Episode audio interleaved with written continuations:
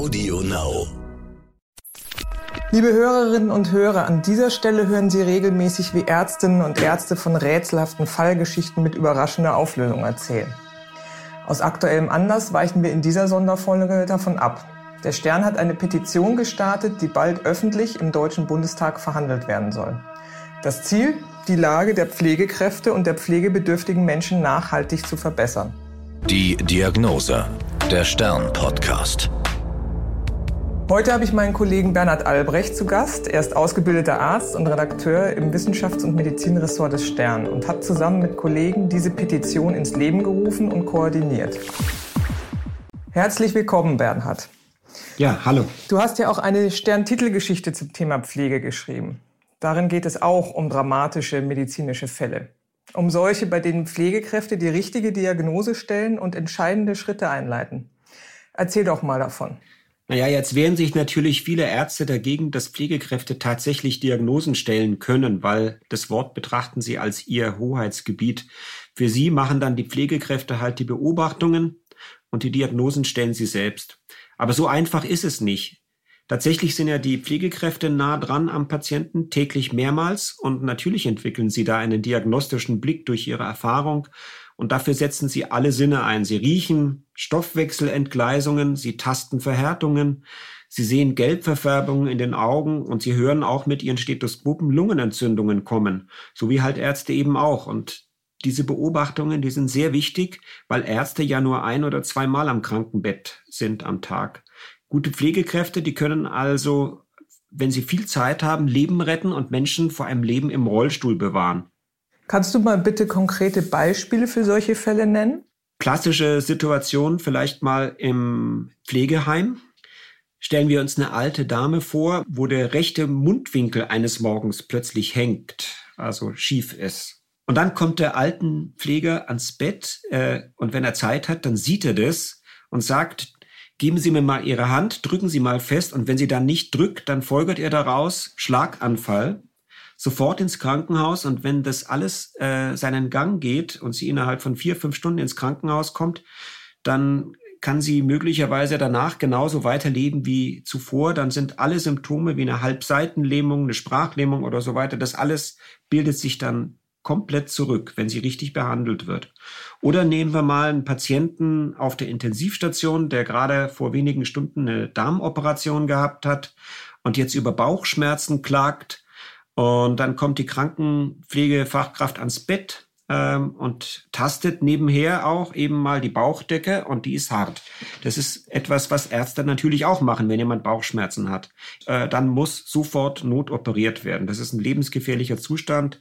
Da äh, entwickelt sich dann eine Entzündung des Bauchfells und das geht schnell zu einer lebensgefährlichen Blutvergiftung über. Das sind so die Klassiker, die sich ständig täglich in deutschen Krankenhäusern ereignen. Die Zukunft ist aber auch, dass Pflegefachkräfte bestimmte Bereiche in der Medizin ganz eigenständig unter sich haben.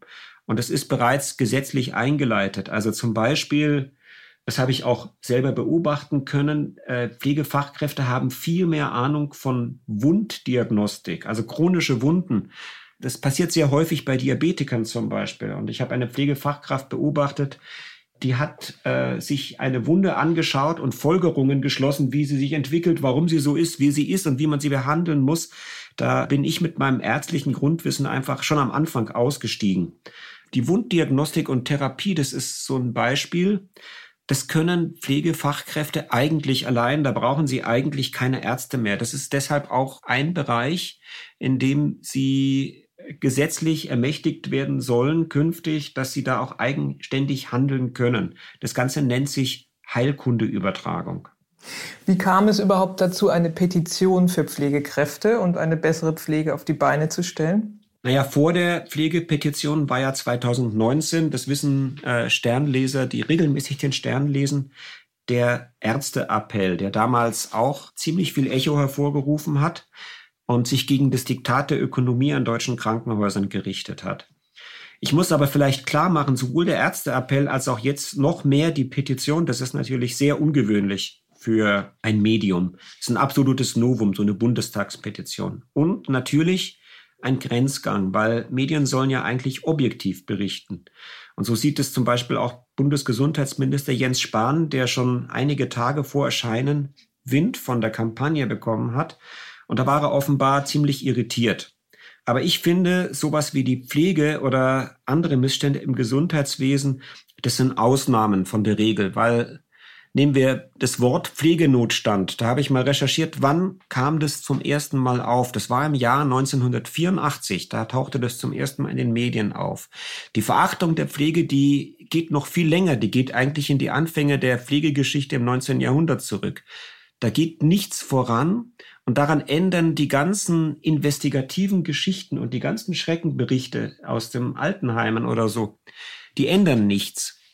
Auch diese konzertierte Aktion Pflege der Bundesregierung, die ja sehr, sehr viel anstößt und die auch gute Ansätze hat. In der Praxis hat sich das relativ wenig ausgewirkt. Und deswegen glaube ich, muss man bei solchen Themen einen ganz neuen Weg als Medium gehen und deshalb von langer Hand geplant die wohlüberlegte Entscheidung, wir machen eine Bundestagspetition. Und ich als Petent habe sie eingereicht, nicht nur als Vertreter des Sterns, sondern eben auch als besorgter Bürger, denn ich habe Angst vor meinem eigenen Alter. Was sind denn die Hauptforderungen der Petition? Also es geht um Forderungen, die die Pflegekräfte selbst schon lange seit Jahrzehnten erheben. Mehr Wertschätzung, die sich dann auch in Gehältern und Zulagen ausdrückt oder eben äh, deutlich flexiblere Arbeitszeitmodelle, die zum Beispiel auch einer alleinerziehenden Mutter eben ermöglichen, dass sie diesen Beruf ausübt zu Kernarbeitszeiten. Das äh, und dann natürlich vor allem auch, dass Pflegefachkräfte Karriere und Pflegehilfskräfte auch Karriere machen können, ja, dass sie irgendwie einfach weiterkommen, dass es da irgendein Ziel gibt, das auch mit mehr Geld verbunden ist, damit sie einen Ansporn haben, da voranzukommen. Und das alles kann, glaube ich, nur funktionieren, wenn man ganz grundsätzlich ans Gesundheitssystem rangeht. Es muss, und das ist eigentlich die Kernforderung, auf die ich dann hinaus will, die alles zusammenfasst und auch den Ärzteappell dazu führt, es muss ganz grundsätzlich im Gesundheitswesen der Gedanke raus, Krankenhäuser oder Pflegeheime müssen Gewinner wirtschaften, sonst sind sie schlechte Krankenhäuser. Denn Gesundheit ist Daseinsfürsorge, so wie Feuerwehr und Polizei. Deshalb ist die eigentliche Hauptforderung eine große Gesundheitsreform. Die aktuelle Situation mit Corona hat ja ein Schlaglicht darauf geworfen, an vielen Stellen, was falsch läuft in der Pflege. Wo sind denn große Missstände? Also heute sind ja die Intensivstationen des Nadelöhr, das darüber entscheidet, wie gut unsere Gesellschaft die Corona-Krise überlebt, ob wir ohne eine Triage durchkommen. In dieser Situation fehlen nach Schätzungen bis zu 4700 Pflegefachkräfte auf den Intensivstationen. Da hat man in den vergangenen Jahren einfach nicht genug hingeschaut. Es war irgendwie selbstverständlich, dass da in manchen Großstädten, aus München höre ich das zum Beispiel, nirgendwo ein Bett frei ist und dass man dann irgendwie nach Augsburg oder sonst wohin verlegen muss. Das hat man einfach so hingenommen. Und jetzt fällt uns das auf die Füße, denn die Intensivpflegefachkräfte sind hochspezialisiert. Die sind auch schon immer auf Augenhöhe mit den Ärztinnen. Und jetzt haben wir die seltsame Situation, dass wir super mit Technik ausgestattet sind, also mehr Betten mit Beatmungsmöglichkeiten haben als Pflegekräfte, die dann diese komplexen Gerätschaften auch bedienen können. Wie viele Stellen sind denn eigentlich insgesamt offen? Das ist schwierig zu sagen, da purzeln viele Zahlen durcheinander. Für die Altenpflege in Heimen, da gibt es ein Regierungsgutachten, das im Jahr 2020 äh, rausgekommen ist. Demnach fehlen da 120.000 Pflegekräfte. Das ist ungefähr jede fünfte Stelle oder jede sechste Stelle so ungefähr nicht besetzt. In äh, der Krankenpflege gehen die Schätzungen noch mehr durcheinander. Also es sind mal mindestens 50.000 nach einer konservativen Schätzung. Wenn wir aber zum Beispiel auf das Niveau der Schweiz kommen wollen, da hat die Hans-Böckler-Stiftung kürzlich eine Studie veröffentlicht, dann sind es schon 160.000 Krankenpflegekräfte. Denn in der Schweiz ist eine Pflegefachkraft für etwa sieben oder acht Patienten zuständig und bei uns in Deutschland sind es 13. Und jetzt wird's noch mal komplizierter, weil nämlich, wenn man es jetzt auf die Einwohnerzahl Deutschlands bezieht, dann haben wir gar nicht zu wenig Pflegefachkräfte. Dann liegen wir 50 Prozent über EU-Durchschnitt und es gibt kein fast kein Land in Europa, das mehr Pflegefachkräfte hat als Deutschland. Das heißt, im Grunde ist dieser Pflegekräftemangel auch ein Stück weit künstlich erzeugt. Was meinst du mit künstlich erzeugt? Wie kannst du das nochmal konkretisieren?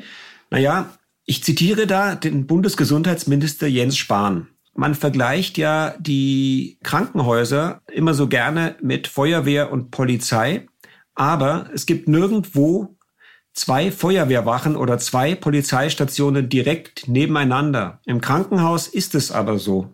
Und deswegen sagt sogar eine hohe Vertreterin der Pflege, nämlich Christel Bienstein, die Präsidentin eines großen Berufsverbandes, sagt halt auch, es gibt eigentlich nicht so wenig Pflegefachkräfte in Deutschland, sondern sie sind falsch verteilt. Wie meinst du das jetzt mit den zwei Krankenhäusern nebeneinander? Also wieso sind sie dann falsch verteilt?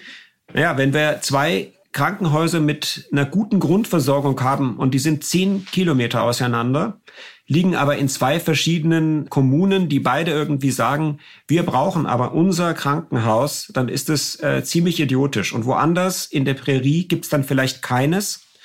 Und dann müssen die Patienten 100 Kilometer weit fahren, weil vielleicht einfach dann oder 50 weil dann halt einfach der Bezirk viel größer ist oder so. Also es ist einfach, es gibt keine zentral gesteuerte Krankenhausplanung in Deutschland. Das ist lange bekannt und das ist Länderhoheit und die Länder kümmern sich darum nicht. Du hast es ja vorhin schon angedeutet, dass der Beruf eine lange Geschichte hat und der Stand oftmals oder auch von Anfang an oftmals schwierig war. Wie hat der Beruf sich entwickelt? Wie waren die Anfänge und wo hat er sich heute hin entwickelt? Also im frühen 19. Jahrhundert sind in Deutschland die ersten Pflegeschulen entstanden. An der Charité zum Beispiel im Jahr 1832. Da wurden damals Menschen gesucht, die lesen konnten, damit sie die Medikamente nicht verwechseln. Und jetzt springen wir mal, machen wir einen Zeitsprung in die äh, frühen 90er Jahre. Da hatten wir den Sozialminister Norbert Blüm. Der sagte noch, Pflegekräfte brauchen ein gutes Herz und eine ruhige Hand. Da liegt, dazwischen liegen mehr als 100 Jahre. Und das Bild hat sich eigentlich nicht groß verändert. Man traut Pflegefachkräften nicht mehr zu im öffentlichen Bild als eben so Tätigkeiten wie Po abwischen oder eben waschen oder so. Das ist das Bild von der Pflege. Das ist natürlich in der Praxis ganz anders. Ich will das nicht herabwürdigen. Das sind total wichtige Tätigkeiten und bei denen muss eine ausgebildete Pflegefachkraft den Menschen auch ihre Würde erhalten. Auch dafür braucht es eine Ausbildung, ja. Aber tatsächlich ist Pflege halt wirklich heute sehr viel mehr. Das ist eine komplexe Wissenschaft geworden, weil wir diese ganzen äh, komplexen technischen Geräte bekommen haben. Deswegen äh, wird Pflege heute in unseren Nachbarländern auch viel mehr studiert als in Deutschland. Aber auch in Deutschland gibt es bereits 140 äh, Hochschulstudiengänge. Das ist ein hochanspruchsvoller Beruf geworden, wo man Doktortitel und Professorentitel auch erwerben kann. Und die Politik ignoriert das.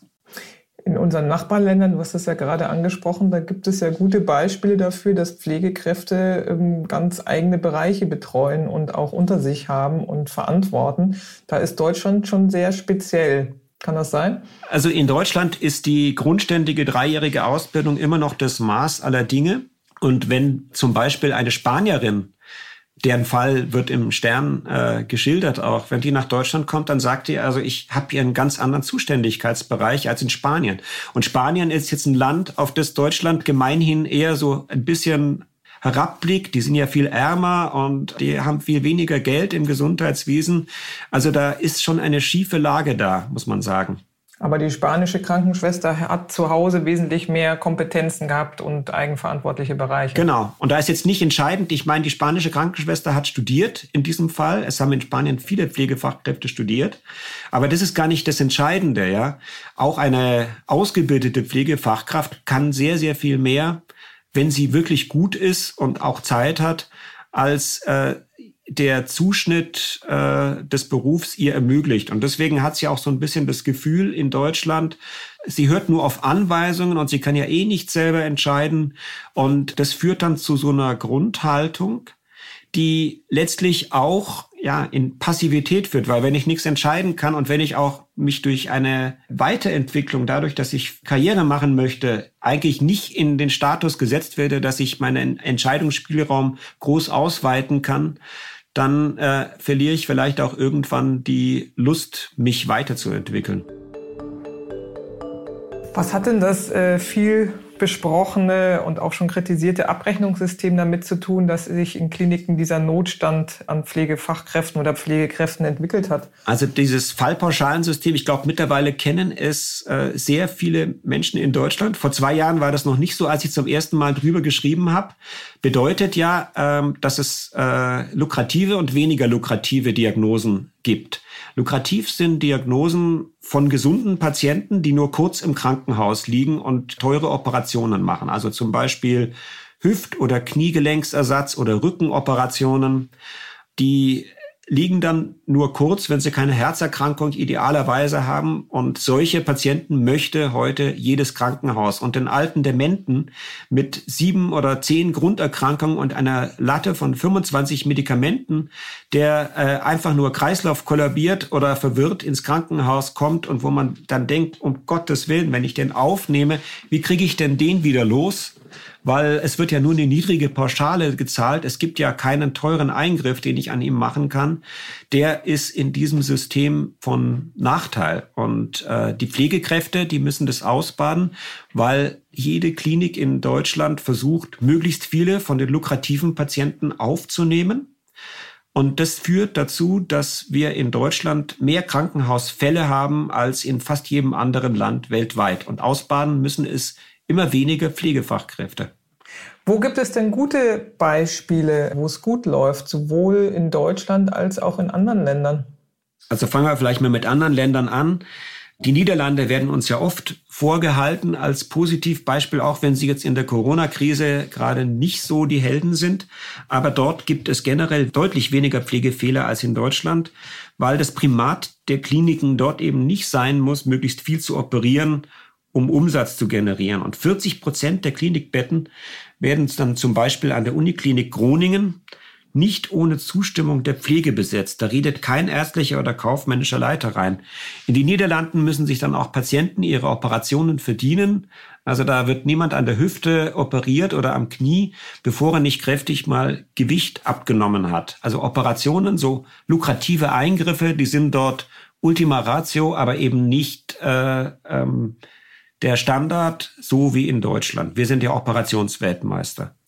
Wenn wir jetzt nach Deutschland wechseln, es war wirklich am Anfang für mich schwer, Krankenhäuser zu finden, wo es nicht irgendwelche Pflegekräfte gibt, die sagen, haha, es ist nicht alles Gold, was glänzt, schau mal genau bei uns hin, dann ist es nämlich nicht so, wie dir das der Pressesprecher oder der Pflegedirektor sagen. Aber es gibt trotzdem Krankenhäuser, die mit positivem Beispiel vorangehen. Zum Beispiel würde ich jetzt also wenn ich jetzt suchen würde, da würde ich mal schauen, welche 20 Krankenhäuser wollen jetzt gerade das Zertifikat zum Magnetkrankenhaus erreichen. Das wäre für mich ein Anhaltspunkt, da würde ich mal genauer hinschauen, ob es da nicht besser läuft. Magnetkrankenhaus klingt interessant. Was ist das? Das Konzept kommt aus den USA. Da herrschte in den 80er Jahren auch ein großer Pflegenotstand und dann haben Wissenschaftler festgestellt, dass es Krankenhäuser gibt, die da besser über die Runden kommen, wo weniger Personal kündigt, äh, wo mehr Personal sich bewirbt und diese Krankenhäuser, die zeichnen sich durch bestimmte Faktoren aus, die man dann durch Untersuchungen herausgefunden hat. Ähm, die Pflegekräfte sind dort mehr auf Augenhöhe mit den Ärzten, mehr eingebunden in Entscheidungen. Das äh, Arbeitsumfeld ist besser. Und jetzt kommt's. Die Patienten profitieren davon, denn worüber wir ja noch gar nicht gesprochen haben, ist der Zusammenhang zwischen Pflegekräftemangel und Sicherheit beziehungsweise Komplikationen, Todesfällen, Krankheitsverläufen bei Patienten. In diesen Krankenhäusern gibt es weniger Komplikationen, die Krankheitsverläufe waren günstiger, es gab weniger Todesfälle. Und das alles hat in den USA in einem Zertifikat gemündet, das dort mehr als 500 Kliniken schon erworben haben, das Magnetkrankenhaus-Zertifikat. Und jetzt gibt's diese Initiative auch in Europa. Es gibt zurzeit eine große europäische Studie, Zwei Krankenhäuser haben in Europa dieses Zertifikat schon erworben. Ähm, und in Deutschland versuchen 20 Krankenhäuser die Voraussetzungen da eben allmählich zu erfüllen. Magnet, nochmal ganz klar, damit ich das nochmal klar mache, Magnet für Pflegekräfte sein, damit mehr Pflegekräfte kommen und damit die Pflegekräfte bleiben.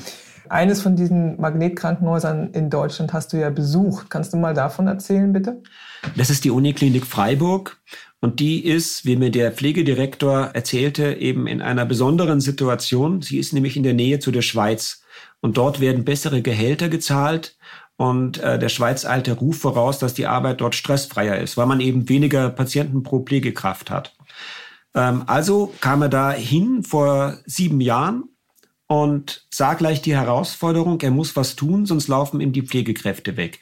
Dann hat er angefangen, ähm, am, an den Arbeitszeitmodellen zu arbeiten und hat es eben so hingekriegt, dass man äh, einfach Beruf und äh, Leben als, ich komme wieder auf die alleinerziehende Mutter oder so, die einfach daheim sein muss, äh, abends um sieben oder so, dass man das besser miteinander verbinden kann. Sowas, solche Arbeitszeitmodelle hat er entwickelt. Dann äh, kann man dort äh, deutlich mehr verdienen als nach anderen Tariflöhnen. Äh, also das Einstiegsgehalt einer äh, Pflegefachkraft nach drei Jahren Ausbildung liegt dort gut 500 Euro über dem Tarifeinstiegsgehalt im öffentlichen Dienst. Solche Dinge hat er erreicht. Es geht aber noch weiter. Er hat äh, die Hierarchien in, auf den Stationen verändert. Die Stationsleitung muss nicht mehr alles alleine wuppen, sondern sie hat zwei andere Leit Führungskräfte zur Seite gestellt. Das ist noch nicht auf allen Stationen umgesetzt, aber auf 15 immerhin schon. Und das sind dann äh, Pflegefachkräfte mit Studium, die sich darum kümmern, dass die Wissenschaft ans Krankenhaus kommt und dass die Auszubildenden und die Weiterzubildenden gut betreut werden. Die nennen sich dann pflegefachliche Leitung und pflegepädagogische Leitung und die leisten allerhand Erstaunliches. Einige Beispiele habe ich da ähm, mitgekriegt. Nenn mal bitte zwei, drei, was die so machen. Ich glaube, eins ist ja die stille Intensivstation. Ja, die Stille Intensivstation ist zurzeit ein Forschungsprojekt am Pflegepraxiszentrum. Das muss man sich so vorstellen. Dieses Pflegepraxiszentrum ist sowas wie die Mr. Q-Abteilung im äh, Krankenhaus Freiburg. Also dort werden alle Gadgets, die es so gibt, um die Pflege zu erleichtern, einmal ausprobiert. Ja, da sind Leute, die beobachten den Markt und holen dies und holen jenes. Da kommt eine neue Matratze, dann ein neues Alarmsystem. Das schauen die sich genau an. Und eines dieser Projekte ist dann eben die stille Intensivstation, die nichts anderes will, als eben Patienten den Aufenthalt auf der Intensivstation zu erleichtern, indem er besser abgeschirmt ist von all diesen ständigen Piepsen und Störgeräuschen, die auf einer Intensivstation ständig ihn umgeben. Und das beginnt damit, dass man halt überlegt, wie legt man ihn eigentlich hin und wo platziert man die Geräte. Also das wird erforscht, ja. Oder es wird ein Projektor, ein Filmprojektor gerade erforscht oder eingesetzt auf Stationen. Man, man, man, man schaut, was man mit ihm erreichen kann. Der Patienten, die aus dem Koma erwachen, gerade sehr viele Corona-Patienten auch, aber auch so neurochirurgisch am Gehirn operierte Patienten, die nur ein sehr eingeschränktes Bewusstsein haben, die kriegen ja natürlich enorme Angst auf der Intensivstation, wenn sie diese kalte Umgebung sehen. Also wirft man ihnen großflächig Bilder an die Wand oder an die Decke von Winterspaziergängen oder äh, von Herbstlandschaften oder so. Die sind ganz speziell für diese Art von Patienten konzipiert, sehr, sehr langsam geschnitten, ganz ruhig. Und äh, damit äh, werden die in eine Welt entführt, die sie, die ihnen vertraut ist, die ihnen schon als Kind auf einem sehr niedrigen Bewusstseinsniveau vertraut ist und kommen besser wieder in die Jetztwelt zurück. Mit weniger Stress, mit weniger Blutdruckkrisen. Also total wichtige Dinge, die man überall haben sollte trotz aller Widrigkeiten, es gibt ja auch Lichtblicke, über die du berichten kannst.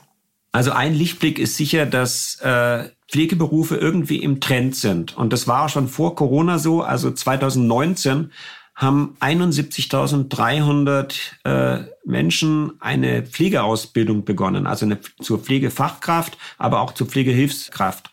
Das heißt, irgendwie ist dieser Beruf im Trend.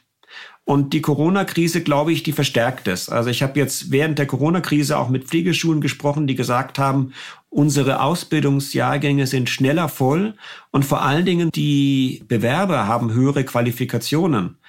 Denn das ist ja auch häufig das Problem, dass nicht alle die Qualifikationen erfüllen, die man braucht. Dann können sie ihre Ausbildung nicht beenden oder sie brechen halt ab. Die Abbrecherquoten sind hoch, ein Drittel ungefähr so in knappes Drittel in drei Jahren. Und äh, insofern ist die Situation jetzt eigentlich rosig, was die Ausbildung betrifft. Nur natürlich kann sie den Drain aus der Pflege im Augenblick noch nicht stoppen. Es sind immer noch nicht genug, damit die Lücken, die entstehen und die in Zukunft entstehen, äh, geschlossen werden können. Mit Drain meinst du die Abwanderung dann letztlich der genau entweder Auszubildenden oder fertig Ausgebildeten. Ne? Genau, der ist ja hoch. Also die Verweildauer im Beruf, da gibt es auch unterschiedliche Zahlen dazu. Eine sagt, äh, es kann jetzt sein, dass es nur für einen bestimmten Bereich gilt, äh, dass die Pflegefachkräfte nach durchschnittlich zehn Jahren ihren Beruf verlassen. Ich habe im Übrigen auch eine kennengelernt, die das gemacht hat, aber schon vor 20 Jahren und jetzt durch Corona wieder zurück in den Beruf gekommen ist. Und die war äh, auch ein Lichtblick hellauf begeistert, dass die Hierarchie nicht mehr so versteinert war wie vor zehn Jahren, dass das Team viel besser ist. Also die hatte dazwischen PR studiert und hat dann 14 Jahre ein angesehenes Restaurant in München geführt. Und im Herbst hat sie diesen inneren Ruf in sich gespürt. Und dann hat ihr Mann gesagt, hey, komm, du wolltest es doch schon immer. Jetzt folge dem Aufruf und dann ist sie auf, äh, auf so eine Covid-Station gekommen und äh, ich bin mit ihr ständig in Kontakt. Auch jetzt vor zwei, drei Wochen habe ich wieder mit ihr gesprochen. Die ist glücklich. Ja? Also solche Geschichten gibt's aus der Pflege. Jetzt gerade. Toll. Zu guter Letzt, was können denn die Hörerinnen und Hörer tun, wenn sie die Petition unterstützen wollen? Also jeder kann natürlich die Petition unterstützen, indem er jetzt mal auf die stern.de slash Pflegepetitionsseite äh, geht. Dort finden sich alle Informationen, was man tun kann. Und von dort wird man auch sehr schnell und einfach auf die Seite des Petitionsausschusses im Bundestag geleitet. Dort kann man online zeichnen. Da muss man sich einmal für registrieren ähm, mit seiner Adresse muss aber kein, nicht seinen Personalausweis oder so einscannen. Also man braucht ja jetzt keine große Angst haben, dass jetzt man dem Staat alle seine Daten gibt. Man gibt ihm Daten, die er eigentlich eh schon hat, ja. Und äh, dann kann man sehr schnell zeichnen. Das braucht etwa fünf Minuten. Ähm, oder aber äh, es gibt zurzeit äh, in der Apothekenumschau, natürlich im Stern, in Geo, in Brigitte, es gibt überall noch Anzeigen, wenn jetzt das die Titelgeschichte mit der Originalpetition vom Markt ist, ähm, mit Unterschriftenlisten. Da habe ich gerade an die älteren Leute halt gedacht, die jetzt nicht so online-affin sind. Und äh, für die gibt es diese Unterschriftenlisten zum Ausreißen. Dann kann man dort seine Adresse eingeben und äh, seinen Namen und dann eben eine Unterschrift dahinter setzen. Zehn Stück pro Seite und dann kann man das zu uns, zu einer dort angegebenen Adresse schicken. Wir sammeln das. Wir machen auch nichts damit. Da braucht keine Angst haben, dass dann Sternabonnenten äh, neu kreiert werden oder so, sondern wir schicken das so, wie es ist, äh, weiter an den Ausschuss. Wir wollen einfach nur wissen, wie viele sind, die, die sich darüber melden. Sonst hätten wir es direkt an den Ausschuss weitergeleitet. Aber der ist mit dem Zählen dann vielleicht langsamer als wir. Vielen Dank, Bernhard. Das war ein sehr spannendes Gespräch und spannende Einblicke. Vielen Dank. Danke, ich fand es auch sehr spannend. Die Diagnose, der Stern-Podcast. Alle zwei Wochen neu auf AudioNow und stern.de. AudioNow.